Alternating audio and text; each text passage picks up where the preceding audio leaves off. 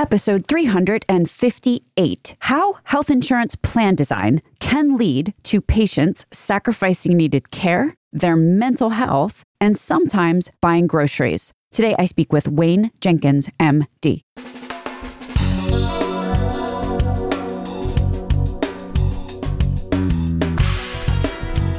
American healthcare entrepreneurs and executives you want to know.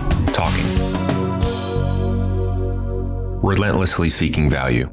First of all, anybody who thinks that your average citizen in the United States today is unaware of the financial double jeopardy of going to a doctor, going to an emergency room, getting a procedure is sorely mistaken. Americans today are well aware of the financial risk that they are taking by seeking healthcare in this country. To illustrate this point, let me read the first couple of sentences from a New York Times best-selling book review.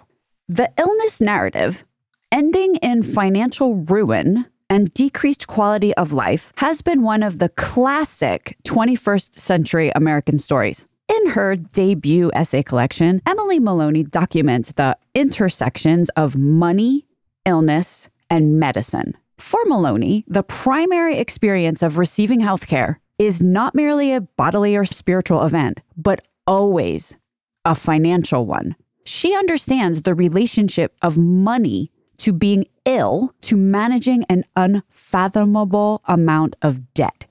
This is a New York Times bestselling book in the beginning of 2022. Add to this something I saw Pete Scruggs write on LinkedIn a while back, which I found actionable. He said, Patients selling personal items or taking on credit card debt after medical procedures is a failure of creativity in providing healthcare. It is possible to build creative health plans that reduce costs for patients with expensive procedures by giving wise guidance at the time patients need it the most. It is not enough for insurance to provide access to a wide range of health providers, but effectively leave the patient in debt after the are done. It is possible to buy healthcare so well in the local community that employers can reduce costs dramatically at the time most needed by those using health services. And lastly, let me quote from a recent article in JAMA by Dr. David Scheinker, Dr. Arnold Milstein, and Dr. Kevin Schulman, which says the financial consequence of an underperforming health insurance market, i.e., one that is not holding down costs, diminishes the quality of life affordable to U.S. employees and their families, and the financial viability of employers not in the healthcare industry. So today on the podcast, I am speaking with Wayne Jenkins, MD, who is Chief Medical Officer over at Centivo. Before his move into value based healthcare about 10 years ago, Dr. Jenkins started his career as a radiation oncologist. He has also served as the chief clinician at a bunch of large health systems. I wanted to have Dr. Jenkins on the show to discuss a recent report which was published by Centivo that methodically dissects how financial toxicity is affecting patients. This includes how it affects choices that employees, patients, members are making, both in terms of the care they decide they are willing to pay for, or more likely, the financial risks they're willing to take. In short, the three key findings of the report are as follows. Number one, workers face mounting healthcare affordability issues, and health plan cost sharing features such as high deductibles are an underlying cause. Just a quick spoiler here. Do you know the percentage of employees who are foregoing buying groceries in order to afford medical expenses left on their shoulders by their high deductible health plan or by their health plan with excessive premiums? Going hungry isn't just for minimum wage workers.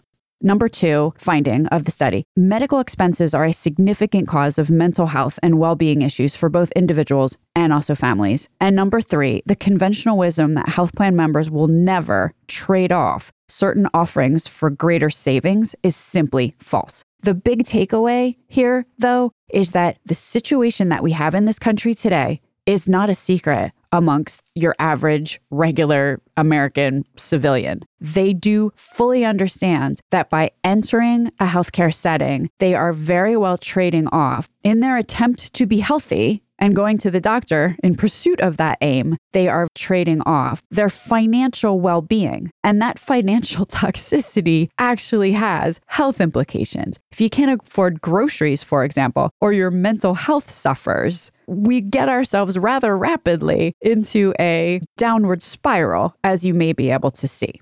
Other episodes dedicated to the impact of financial toxicity and possible solutions are in the show notes. I'm just going to mention here quickly we talked to Marty Makary about his book called The Price We Pay. There's an interview with Marshall Allen, and then also a very interesting conversation with Mark Fendrick, MD. My name is Stacey Richter. This podcast is sponsored by Aventria Health Group. Dr. Wayne Jenkins, welcome to Relentless Health Value. Uh, thank you for having me. So, one thing that you were a part of over at Centivo was a recent report that focused on the how the dare I say, financial toxicity of the healthcare industry is really affecting patients, but even their the decision making, the financial decision making that that they're making, and the way that they perceive the industry. We'll link to the report in the in the show notes. So last year we conducted a survey with a little over 800 people in that employer based age range 18 to 64. We had three key findings. Some of these would not be surprising. Employees face mounting healthcare affordability issues, and that high deductibles are often contributing to that affordability issue. Second, within that survey, these medical expenditures cause significant well being issues, mental health in, in issues for both the individuals and their families. And then the, the conventional wisdom that health plan members will never trade off certain offerings such as you know their physician or their hospital is not true. People are willing to make those trade-offs for affordability so we've got number one, which is basically financial toxicity contributed to by deductibles. We've got number two, this financial toxicity, medical expenses can be a significant cause of mental health and well being issues. And then thirdly, the idea that no matter what, an employee won't sacrifice a broad PPO network, for example, in exchange for lower prices. Why don't we dig in here? If, if we're talking about that first one, workers are facing healthcare affordability issues and deductibles, that these high deductible health plans might be a contributor to that. These days, what is a normal, in air quotes, deductible? When we talk about a normal deductible, we could define that as, say, a mean, a common deductible. To really say what is common is in that 1,000 to $4,000 range, two, three, $4,000 which is a lot of money when most of us might know that the average American has what, like $400 in savings? Yeah, there was a survey that came out. Actually, I think it was from the Federal Reserve two or three years ago. And, and it was if you had a $400 sudden charge, about 400, about 40% would have difficulty financing that. They would have to go to family members, use a credit card if they had one, cut back on expenses. And this is where that term functionally uninsured comes from. The idea that if you have a deductible that's five, six, ten times higher than the amount of money that you have, you can't afford basically to buy in to your insurance benefit. So that kind of begs the question like, what's the point then of having a deductible? I mean, is the point of having a deductible to not make it feasible for your average employee to actually use their benefit? Like, is there some sort of universal play? Like, is that the idea there? Or what does a plan gain? Or what's it supposed to gain by constructing a plan with a deductible that's higher than most people can afford? Or is this something that we just sort of backed ourselves into and there wasn't necessarily any sort of conscious thinking there? Backing into it is probably a fair description. This is my observation over the past 10 to 15 years. In the higher deductible, if you think about it logically, well, is logical for someone to have skin in the game in that they bear some of the cost, that idea of a consumer helping make wise choices. So I think there were very valid causes, and there's still reasonable causes to have a deductible. What's happened over this, I'll say, decade is the greater move to these high deductible plans is really a mismatch with the income and savings of much of the population that's being insured it's a matter of degrees here that if the deductible is so far out of their range that even if they're the thriftiest ever, they're not going to be able to use their insurance. Like that's when things become bad. I think it's important for the people who are making these, I'll call it purchasing decisions for health plans, to think about the employees that they're doing this on the behalf of. Let's use that $500 number. If someone is doing well and has $50,000 of reserve, that $500 may not change much of their decision making. But if someone has $400 in reserves, that 500 absolutely will. The advice then would be to really pay attention to the financial standing of the employees that the plan aims to serve. Because if they're all highly compensated executives, having a $500 deductible, you know, it could cause somebody to think twice or ask a couple of questions and act like consumers. However, if that deductible is way out of whack with the average savings of the employee that is in the plan, then you just created a situation where people can't use their insurance, not one where anybody's going to act like a consumer. They're just going to abandon care. Absolutely. I would say high deductible plans with a health savings account may work well for some people if they are able to financially navigate that, but it's not well suited for other groups. So, then what legit are the problems that wind up transpiring when people cannot afford to actually use their insurance? if the height of my deductible discourages me from using high value services? I'll give you actually a couple of numbers from the survey. Skipping a visit to the emergency room for a true medical emergency. People in the lower deductible, less than 500, 13% of people, and it doubles in high deductible to 26%. You can just see this linear increase as people's deductible goes up, skipping a visit to the emergency room you can see the same skipping a primary care visit going up from about 25% up to about a third of the people. People actually even decide that they're not going to go to the ER because they're scared of the price. Yeah, this was not in our survey, but I was reading an article recently out of Boston, and they saw this, the same thing. As these high cost deductibles went up, they saw people that were having true cardiac emergencies, missing visits, and subsequently having an increased risk of MI. And it, that's almost every measure you see that skipping of PCP visit, medication, needed ER visit, mental health counseling, all of those. Obviously, the point of having health insurance is to be able to not fear a catastrophic event. There are proponents who suggest that the only thing our healthcare insurance should be used for is catastrophic emergencies, but it sounds like we're not even doing that well. that if somebody is about ready to have a myocardial infarction, right, and they have chest pain or whatever, and they don't go to the ER because they're scared to use their insurance, that it's not only not working for the high value, lower cost type preventative things, but it's also not working in catastrophic situations. Yeah, I think that comment about insurance just being needed for catastrophic situations is probably made for people that have more money in their bank than the people we're talking about. I think if they had $400 in their account, they might view it differently.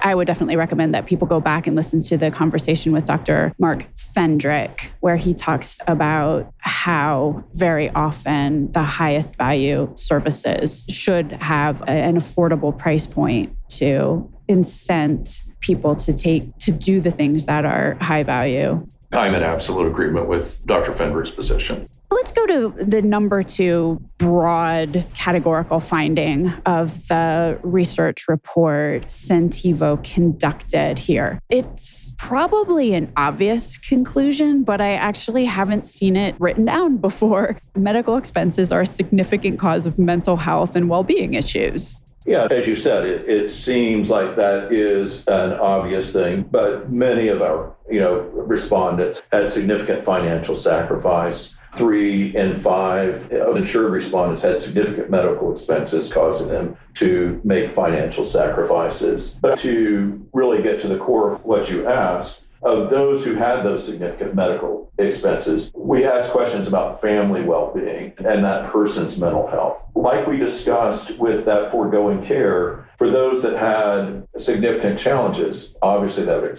affect their mental health, but it was much lower in the lower deductible. So, once again, with more out of pocket, it was uh, adversely affecting their mental health and their family's well being. Again, if you, if you actually just sit there and think about that, it wouldn't seem shocking what what you're saying it's one of those things that you know in hindsight you're kind of like no kidding that the second somebody realizes okay if i choose to use my insurance then i am sacrificing my financial well-being so it's a choice between their health well being and their financial well being. Like, that's a double jeopardy there. In the survey, uh, it was specifically asking about the kinds of sacrifices. And the leading one is 51% cut back on spending on groceries.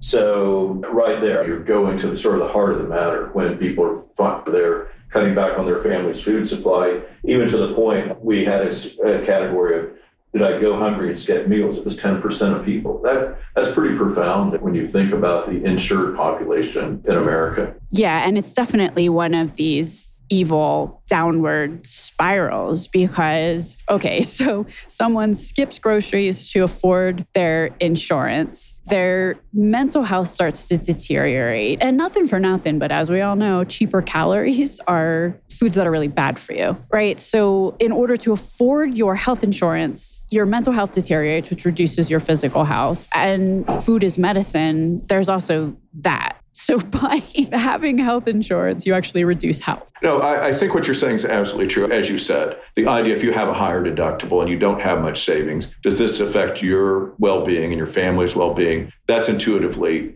obvious. I think what we helped quantify is yes, you can just see it go up with the deductible. But I thought what was fascinating is when we really dig into okay, what do you cut back on? And then when you start to see it's our family's groceries and half the people or 10% of the people are going hungry, it really makes it more real and starts to to show how severe an outcome this is. Now, are we talking mainly about an employer employing a whole lot of minimum wage employees here? That's not actually the case. The majority of our respondents were over $75,000 in income. It really gets into even a higher income category than expected. Now, people that had over $10,000 in savings, they were not affected as adversely as, as you would expect. So it sounds like the defining characteristic here is not necessarily the salary per se, but it's how much is in the bank, how much savings somebody has. That is probably the most predictive. So if I'm thinking about this like a CFO with purely financial incentives here,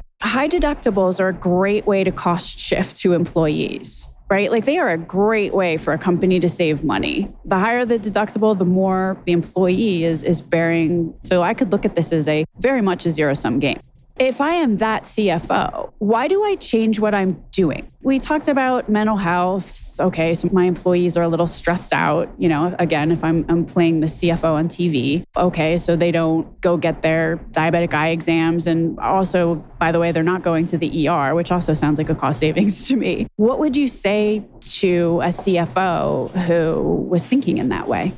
The CFO could say, well, let's take it out of the high deductible and move it over into a higher premium cost.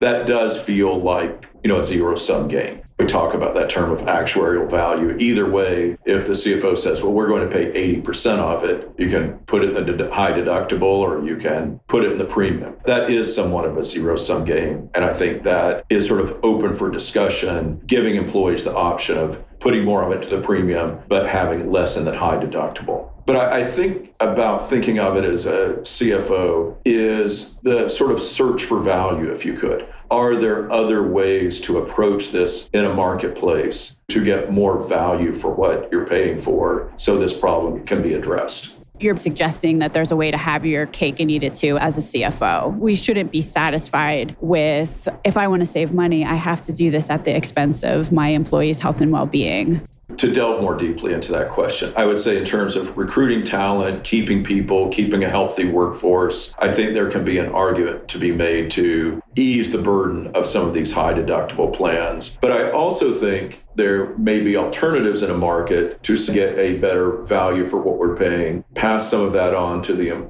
people potentially save some of that money ourselves and come up with alternatives to to what's out there. And and that might lead us into the third finding of the report, which is that there's this conventional wisdom, which basically puts the CFO or anybody in the benefit space in, in between a rock and a hard place, if you believe this conventional wisdom, that health plan members will never trade off certain offerings to derive savings from that. Like, for example, everybody wants a broad PPO network and they're willing to pay whatever it takes in order to achieve that broad PPO network. You know, like everybody wants open access or access to, and I say that kind of in air quotes because if you can't afford to go there, do you really have access? But but that aside, everybody wants the biggest provider directory in the universe. Like that's what good insurance consists of. So if you don't offer that, then you have disgruntled employees. Could you just dig into the findings of the report, which seem to be counter to that conventional wisdom?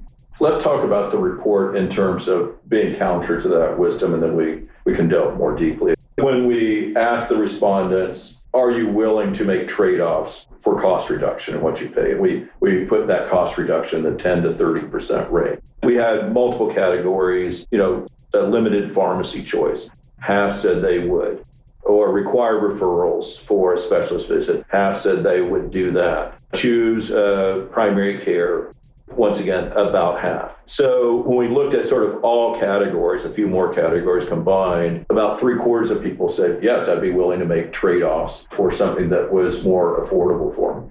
If you promised a savings of what'd you say, 10 to 33%? Uh, that was the number we used in that survey. Right. So basically, you said to employees, look, you might save a third on your health insurance expenses or your health expenses, 10 to 33%. Would you be willing to do that if we limited, like you had to go to this pharmacy or you had to use this mail order pharmacy? And half the patients, half the members were like, okay, if I could save a third, up to a third on my health costs, then I would be willing to limit my pharmacy choices. And then the same thing with the PCP. If you said you could only go to, you know, like I know you have your PCP in your hometown that you've been going to for years. But if you you must choose one of our PCPs, then you can save a bunch of money. And same thing with referrals. You have to go to your PCP in order to get a referral. So in each of those discrete categories, when offered, you had people who were willing to basically constrain their network, so to speak, yeah, if exactly. they could save money. Yes. Yeah. Usually about half would say, yeah, I would take that one.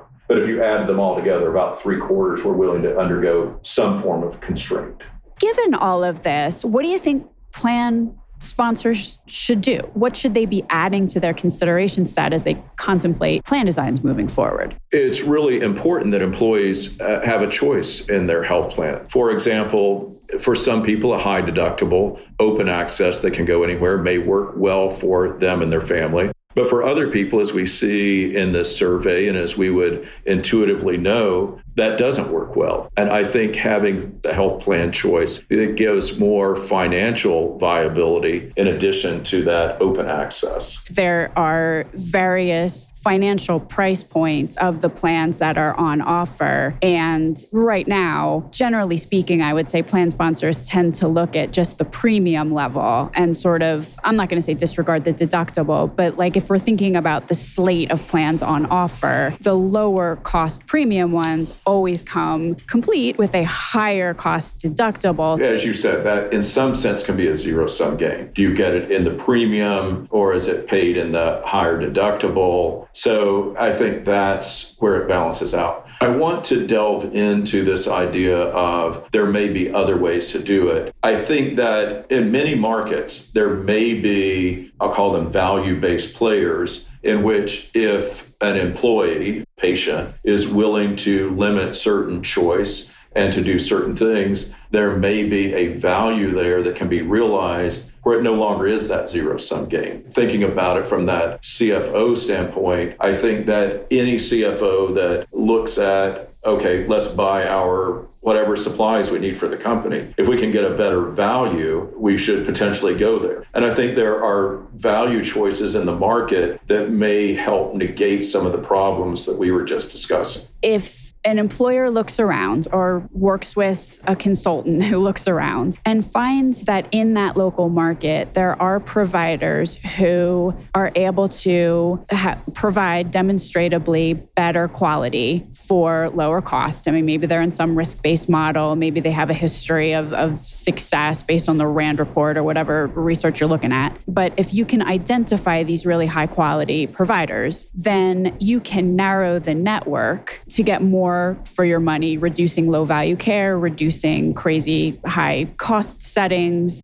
et cetera, so that you're truly offering for both the employer and the employee a lower price point. That's exactly right. Let, let me illustrate that. If you had just say one health system and the price is the price, you're not going to be able to do that. What you described is let's say there's two or three options that give let's call it adequate coverage, then I think that's where you look for that value. So there are markets where you may not be able to find the value. So I don't want to say, oh, you can always find value. But I think there are many markets where value is available and that that can help solve that problem for both the employee and for the employer. I know a lot of people are really gun shy about narrowing the network because, you know, every time someone says narrow networks, somebody else brings up the big HMO fandango of the 90s, which didn't go so well. I'm understanding you saying something that is different than that let's just call it learning if we're thinking about this in a learning mode. We talked about earlier that idea of conventional wisdom. And I think conventional wisdom may be left over from the 90s. In the 90s was when I started practicing. So I'll comment on it from a receiving end. I was in the specialty world, I was a radiation oncologist in the beginning of my career. I used to see things that were very upsetting this idea of the gatekeeper model. It felt like people were being denied care that was bad for the members, that was bad for the doctor patient relationship. That was my personal take on it. But if we if we look at about 10 to 15 years ago, and I made reference to this in the beginning, with the advent of these uh,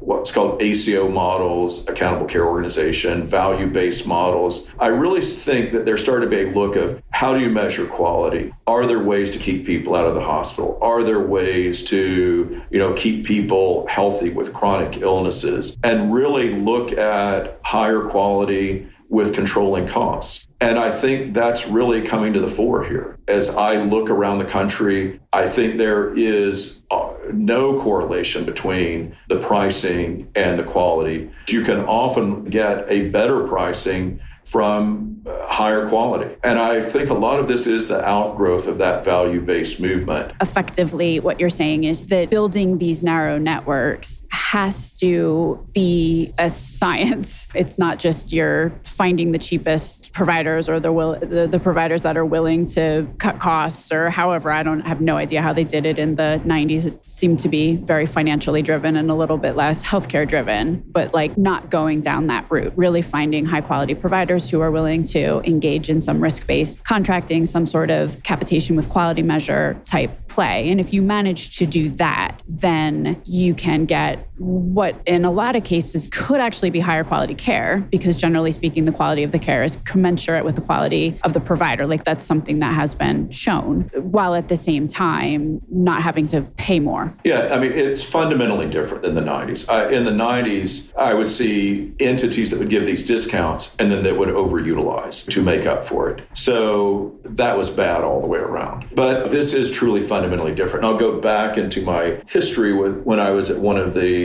health systems, a large employer came to us and said, wow, when, when our employees come to you, it's 18% less. Why is that? And I said, you're benefiting from our Medicare ACO models we put in. Uh, we're keeping people out of the hospital. We're not admitting people with low acuity conditions. We're doing a better job of managing their chronic conditions. People go to their primary care team before they show up in the emergency room and run up those costs. So I really do think there was a, there's been a real sea change that have been adopted by different organizations, whether health systems systems, some large physician practices, individual physician practice, but really around that idea of more value, higher quality, and controlling the cost. Let me just go back to the number two finding of that report. The current state of health insurance in this country causes mental health issues, stress, anxiety. If you narrow the network, does that cause a different kind of anxiety? You know what I mean? Let's just say that we take the advice that seems to be pretty self-evident based on the, the findings of your survey. Does a different kind of mental health struggle emerge, or do you have any evidence that suggests using a high quality, narrower network, mental health issues improve? This is a key point to me. This idea of a narrow network may adversely affect someone. These are high, often high, very high quality health systems that are, quote, narrowed. And that may be where many of the people already get their care. But let me go back to the idea of choice. What I see in these markets emerging is people have a choice of the broad access with paying a higher cost, maybe the high deductible, a higher premium, or we'll call it narrow. But to me, the narrow may not be that narrow, but it's a choice that an individual makes. And if you, and they say, oh, that looks very good for me and my family, and it may cost me 20% less, to me, the stress level starts to go down. If you think about stress for people, there's controllable and uncontrollable stress. This starts to give people a choice, more choice, and helping alleviate stress when they have that option. I guess if it's done really well, I mean, if you said to somebody, look, there are platinum, gold, silver, bronze, and no medal winning provider organizations, you can only go to the platinum or the gold. that's our no, number. I that's could, right. I could see that that actually would be like, oh, great. You know, thanks for figuring that out for me. I almost have a backstop for who I choose, and I'm I know I'm going to get the great provider. I feel like if it's done in that context and probably communicated in that context also, there would be appreciation amongst employees that they're getting in a way that's a VIP plan if, if it's positioned yeah. properly, right? It may be helpful if I just give an example. A narrow network in Los Angeles might be UCLA and in San Diego, Scripps, two extremely highly regarded systems that many people would be very satisfied in going to if they can also save some money doing it. And I use those as, as two examples. You can use examples elsewhere. So I think what you what you talked about, it's not the marginal players giving a discount. This may be very well recognized entities that have engaged in value-based programs that they think they can pass that on to ultimately to the members, their patients you're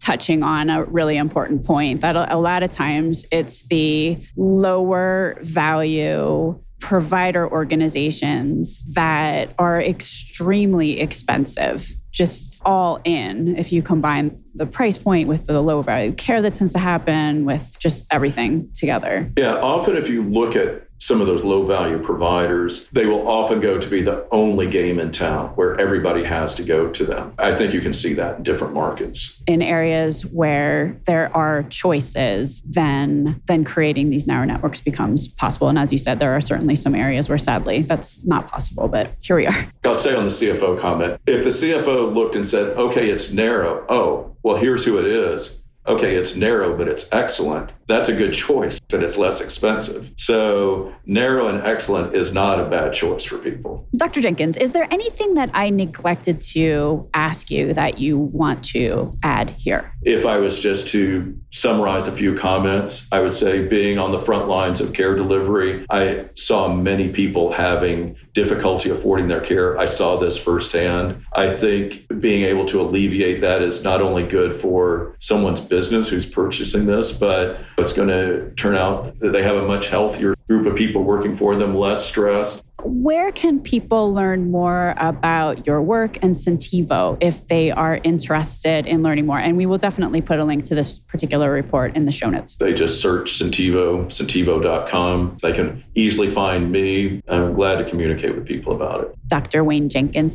thank you so much for being on Relentless Health Value. Uh, thank you for having me. I really appreciated it.